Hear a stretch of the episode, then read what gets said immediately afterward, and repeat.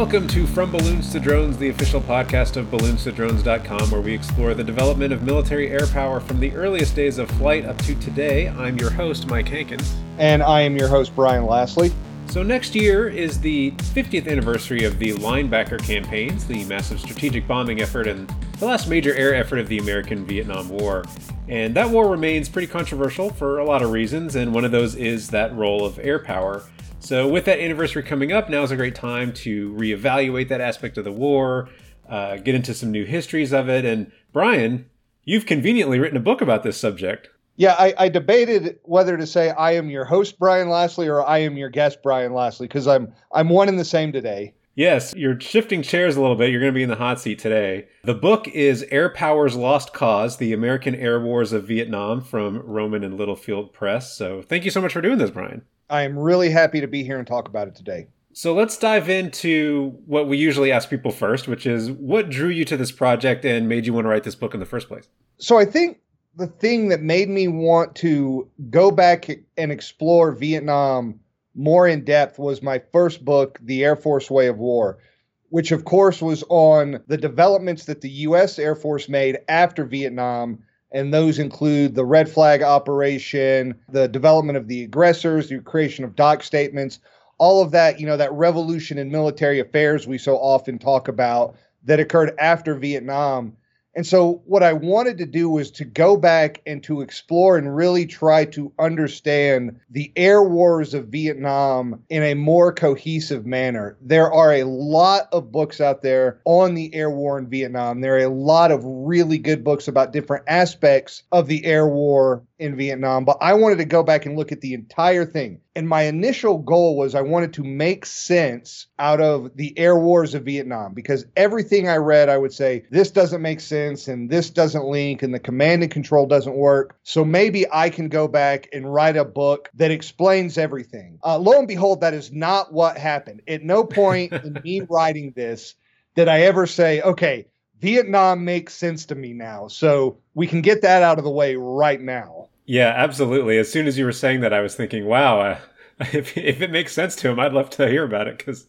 it doesn't make sense to me. And it was it was a really ambitious dream project, and I did not do what I set out to do in the first place. But it is what it is at this point. Well, let me ask then what you think you did accomplish, and I think it's sort of wrapped up in the title. So, can maybe you explain the title, Air Power's Lost Cause? What exactly do you mean by that? So, to explain the title, I really have to say that this book was written in two parts. I wrote the bulk of the book in about a year, a year and a half, maybe. Uh, and then, to be perfectly honest, I sat on it. I was really not happy with the way it had come out. I was really not happy with any of the conclusions or lack of conclusions.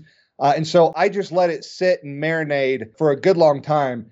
And it was at some point in that process, as I thought about it, I don't know if I picked up a book on the lost cause of the Civil War or if at some point I, I decided that's what I want to do. It's not like a, a clear moment in time, but I began to see similarities between the way that the Air Force acted after Vietnam and the way that the United States South acted after the Civil War. And so this gets into the actual title of the book. And so I use a lot of ideology of the lost cause that all of our Civil War historian friends would be familiar with. And so what I wanted to do is I wanted to look at these these beliefs they're they're not they're not wrong they're not lies they're not inaccuracies but these beliefs that the united states air force held to after vietnam and I, I wanted to go back and see if these beliefs were truths or if they were fact if that makes sense. And what i found was and this is where i like to use the star wars analogy many of the truths that we cling to depend entirely upon our point of view.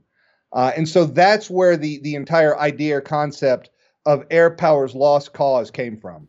So, when you get into this and the way that you've structured the book, you've divided it into, I think, six separate air wars. So, what are these wars and why do you think they're so separated? I think it's important to note at this juncture that a lot of different authors and historians who study Vietnam divide the air conflict up into different wars. This is not something that I came up with. In fact, if anything, this is something that I built off the work of other historians, most notably Mark Clodfelter's The Limits of Air Power. So, what it is, is, and let me explain where I get my six air wars from. So, there is the war in the South, and the war in the South is principally a close air support war to American troops in contact on the ground and uh, the ARVN army in contact with the North Vietnamese army on the ground. Uh, okay, and let me back up here and state that you can also talk about being in conflict with the VC uh, and and the guerrilla aspect of the war in the South, but primarily the war in the South from the air point of view is a close air support war. So that's one war. The war in the North, going after the strategic and operational targets of North Vietnam, that is another war, right? So you've got the war in the South, you've got the war in the North, you've got this kind of hidden war that the American people really aren't privy to for a long time, and that's the war that occurs uh, against the Ho Chi Minh Trail in Laos and Cambodia. And that is primarily a war of interdiction, trying to go against the men and materiel coming down the Ho Chi Minh Trail. So, war in the South, war in the North, secret war against Laos and Cambodia. Uh, and then I break out a few more. I look at the Navy's war uh, is kind of a, a separate conflict in and of itself. And I do this for two reasons. One, the Navy has aircraft that are purpose built to do the attack mission. A4s, A6s, later in the conflict, A7s they have aircraft that are designated as attack aircraft. In fact, one of the pilots who flew in the war that I interviewed said if Vietnam was anything, it was an attack pilot's war. So the Navy gets their own separate uh, chapter, separate wars as I look at it.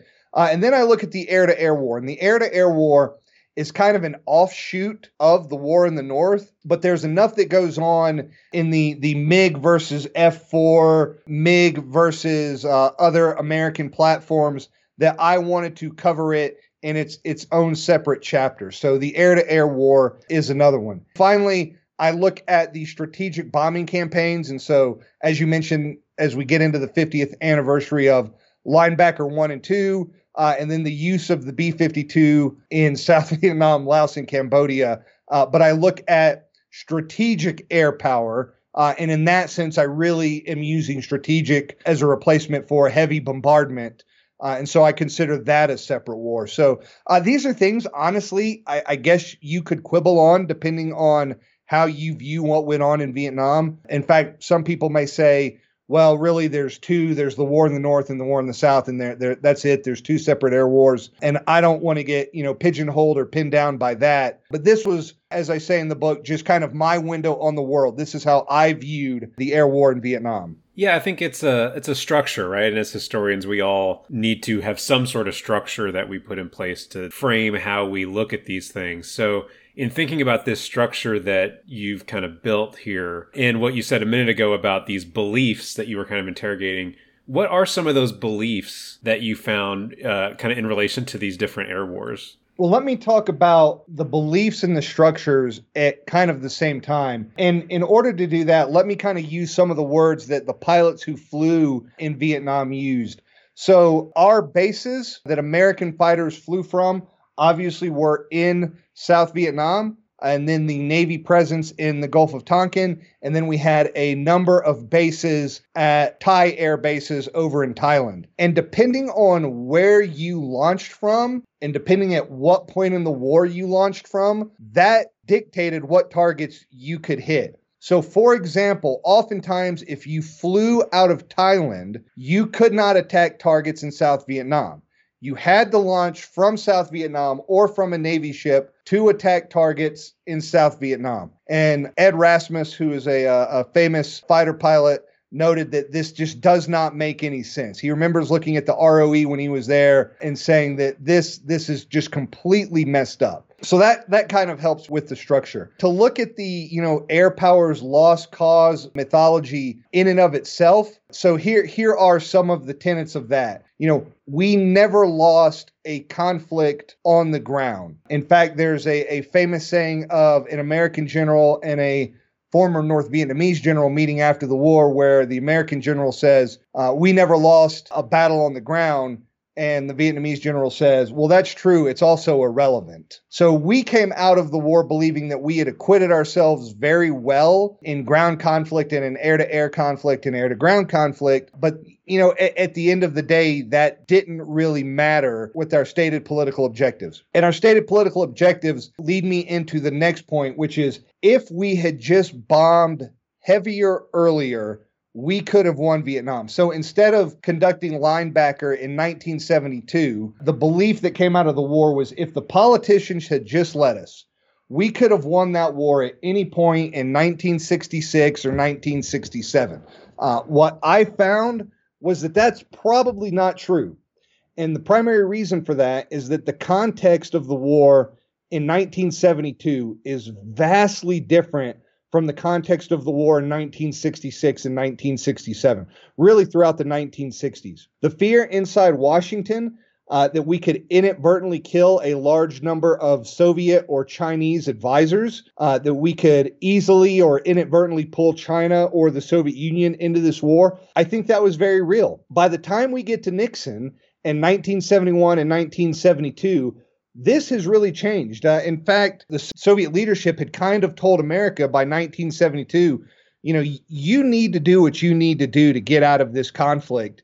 Uh, and we more or less had assurances that they were not going to become involved. These were not assurances we had in the 1960s. So I think the context of the war is very different. I think this is one of the key aspects of, of the lost cause ideology of air power that I just did not find anywhere in which if we had conducted a much more serious bombing operation earlier in the war that the result would have been any different and also to, to kind of go along with that there's this idea that we were attacking useless targets inside of North Vietnam. And if we, we were only attacking the right targets, things would have been significantly different. Now, let me state unequivocally we attacked some pretty useless targets in, in North Vietnam. The, the North Vietnamese knew what we were allowed to hit, they knew what we weren't allowed to hit, they knew where we weren't allowed to hit, and they set up their air defenses in such a manner to take advantage of that. But that being said, if you go back and look at something like the, the 94 target list, there were a lot of strategic and operational targets on that list that, that we did hit throughout the war. So I think that kind of takes uh, the biggest part of, of the lost cause of air power there. You kind of are getting into this, but the question that I think hangs over the head of really anyone that writes about this war is, you know, the question of is it winnable for the U.S.? You know, you see a lot of authors really wrestling with that question, and, and you've came down pretty definitively on the side of no, this war was not winnable. And you go as far as to say, I'm going to read a quote here. It says, air power was not a decisive force in Vietnam, nor could it have been.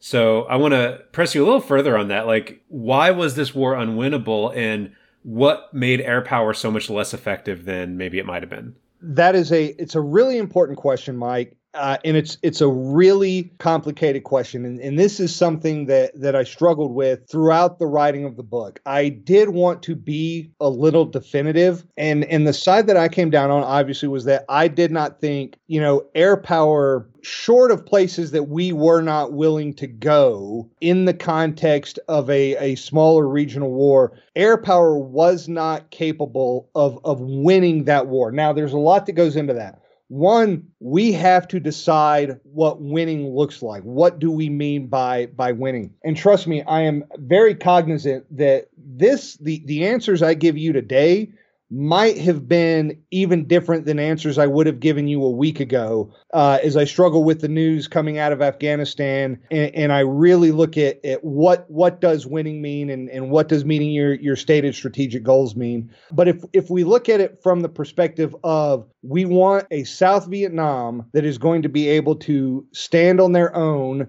uh, and stand up against a North Vietnamese incursion, we did not do that kind of outside the realm of, of the military, but supporting a South Vietnamese government that was going to be supported by the people of South Vietnam. We did not do that either. So I think air power in the South was extraordinarily successful. When you look at things like uh, the Battle of Ia Drang or some, you know, some of the other operations in the Iron Triangle, uh, Cedar Falls, Junction City, all of these different ground campaigns that went on, air power was enormously successful in supporting those operations. When you get into the interdiction in Laos and Cambodia, well, it's it's significantly less decisive there. We we never do a good job of interdicting supplies on the Ho Chi Minh Trail. And this is not to say that the men who flew these missions, you know, did not give it their all, did not do it their best. I, I readily recognize it when you look at something like Misty operations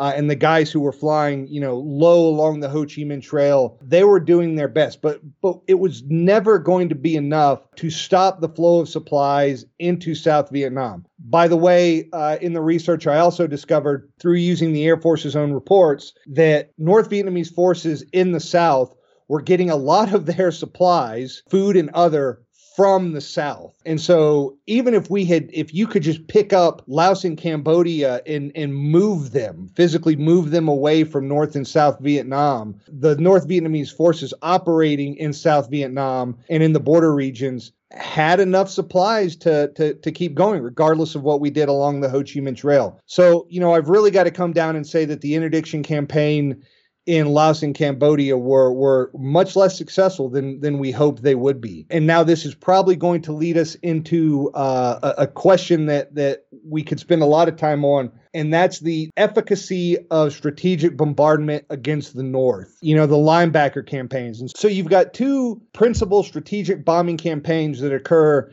you know, towards the end of the conflict, these being linebacker one and linebacker two. Linebacker one, enormously successful, blunts the offensive of the North into the South. And really at this point, now it's it's who's going to blink first, right? Who's going to agree to sign the documents at, at the bargaining table? And this drags on throughout the fall of 1972. And again, the traditional view inside the, the military, but really inside the Air Force, is that we conduct the 10 day bombing campaign against North Vietnam in December of 1972 and this ends the war. I think I make it pretty clear in the book that I have some problems with that perception. I wholeheartedly agree that the linebacker 2 operation absolutely ensured that we were going to get the POWs back. And if for no other reason than the bombing campaign there was worth it. That being said, we look at linebacker two, we as Americans look at linebacker two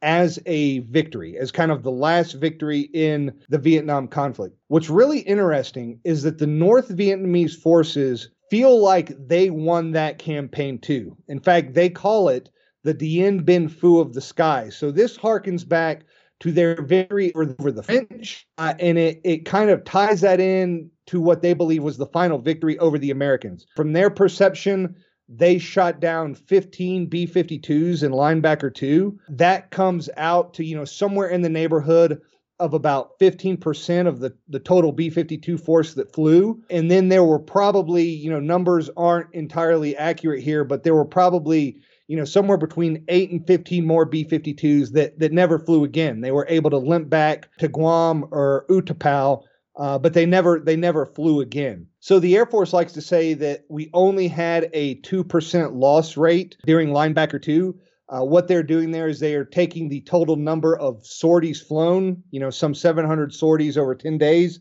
and saying that we lost 15 aircraft and that's a 0.02 loss rate or two, uh, 2% loss rate. You know, if you look at, at how many B 52s we had flying, uh, which is about 200, we lost 15 of those. So I, I absolutely see the Vietnamese perspective of believing that they won that particular campaign. Well, speaking of looking at their perspective, which is a really interesting thing to do, one of the issues that really makes writing about this war so difficult for anybody is the difficulty in getting Vietnamese sources, especially from the communist side. So You've talked about that a little bit in the book. I wonder if you could explain a little bit about that here. What are the challenges of getting those sources and why do so few historians uh, use them? So there's a lot of challenges in researching inside of Vietnam. You know, for those of our listeners that don't know, when you go through something like a uh, history master's or PhD program, you're supposed to have a foreign language and you're essentially going to be tested in that foreign language by someone who teaches that foreign language on the campus. So at Kansas State, you know, I, I had my option of testing in what? French, German,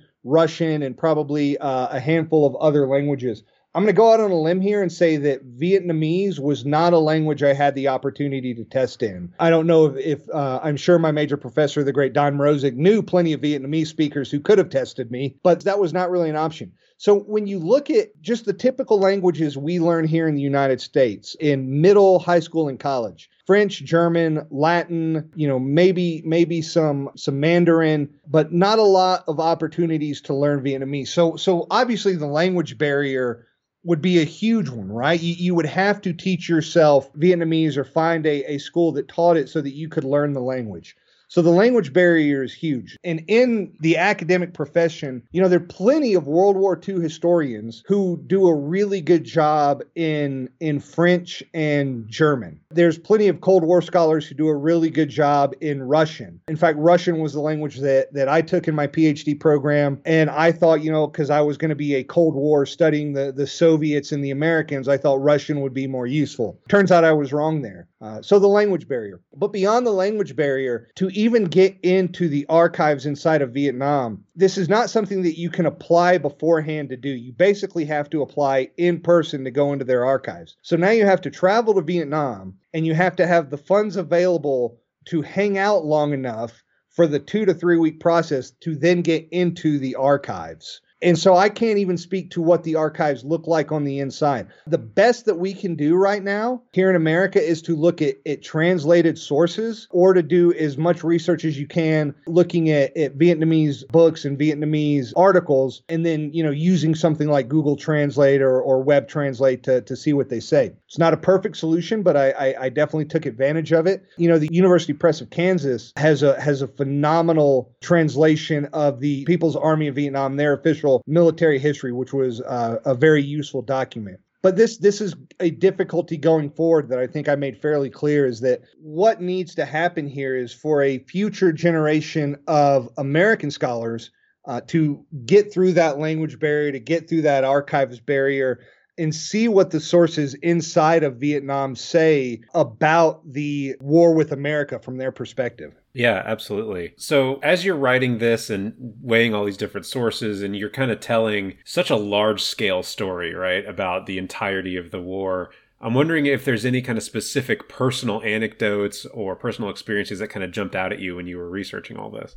Yeah, there were several. Um, and I, I want to thank the great people at, at Texas Tech University uh, and their online Vietnam archive, which was hugely, hugely helpful in this. But the thing, the thing that that jumped out to me that I I don't know if enjoyed is the right word, but there were there were several recordings. So look, this is long, long before the days of of email and you know cell phones and secure voice lines and all that kind of stuff. So a lot of times outside of letter writing, uh, a lot of troops, uh, a lot of airmen, if they had the means, would buy reel to reel recorders. Yeah, my grandfather did that when he was serving over there. Say if you are a younger generation, you're going to have to Google reel to reel recorder to get an idea of, of what it is.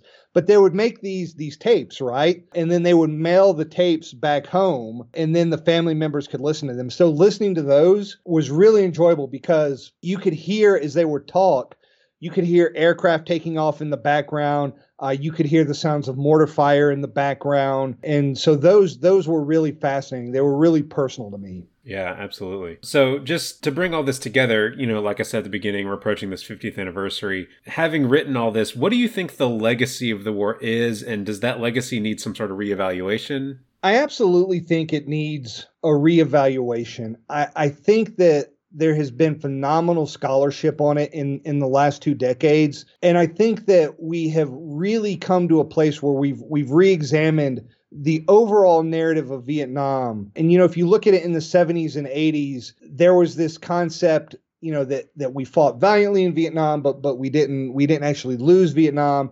And I think that's kind of come back around a little bit to the decision that yeah, well we we we put up the good fight, but we did not we did not win Vietnam. You know, and again, I'm very cognizant as I say these things that we are you know history may not repeat itself, but it, it sounds awfully uh, alike what we've heard in the past. I'm I'm very cognizant that as I say these words we're, we're going through the, a similar struggle right now. You know, myself a veteran and, and a lot of my close friends being veterans, we we've spent a lot of time over the last week texting and talking about what the legacy of Afghanistan is. So maybe this is the perfect time to have a reexamination of Vietnam and really take a hard look at what went right, what went wrong, and what we learned from it. Yeah, absolutely. Well, uh, if readers want to do that, the book is Air Power's Lost Cause The American Air Wars of Vietnam. Again, it's from Rowman and Littlefield Press. Brian, thank you so much for doing this. Uh, where can we find more of your stuff online? So you can find me at brianlaslie.com. Uh, you can also find me at Brian Laslie on Twitter. Sweet. Well, I'm at mwhankins.com, on Twitter at Hankenstein with a T I E N, and all of us are online at balloonstodrones.com. Our music was created by Jason Davis at Digital Fish Media, which you can find on Facebook at digitalfishmedia.org. Please send us an email at balloonstodrones.com slash contact, and if you'd like to send an article to us for publication, please go to balloonstodrones.com slash submissions. Thank you all for listening, and we will see you later.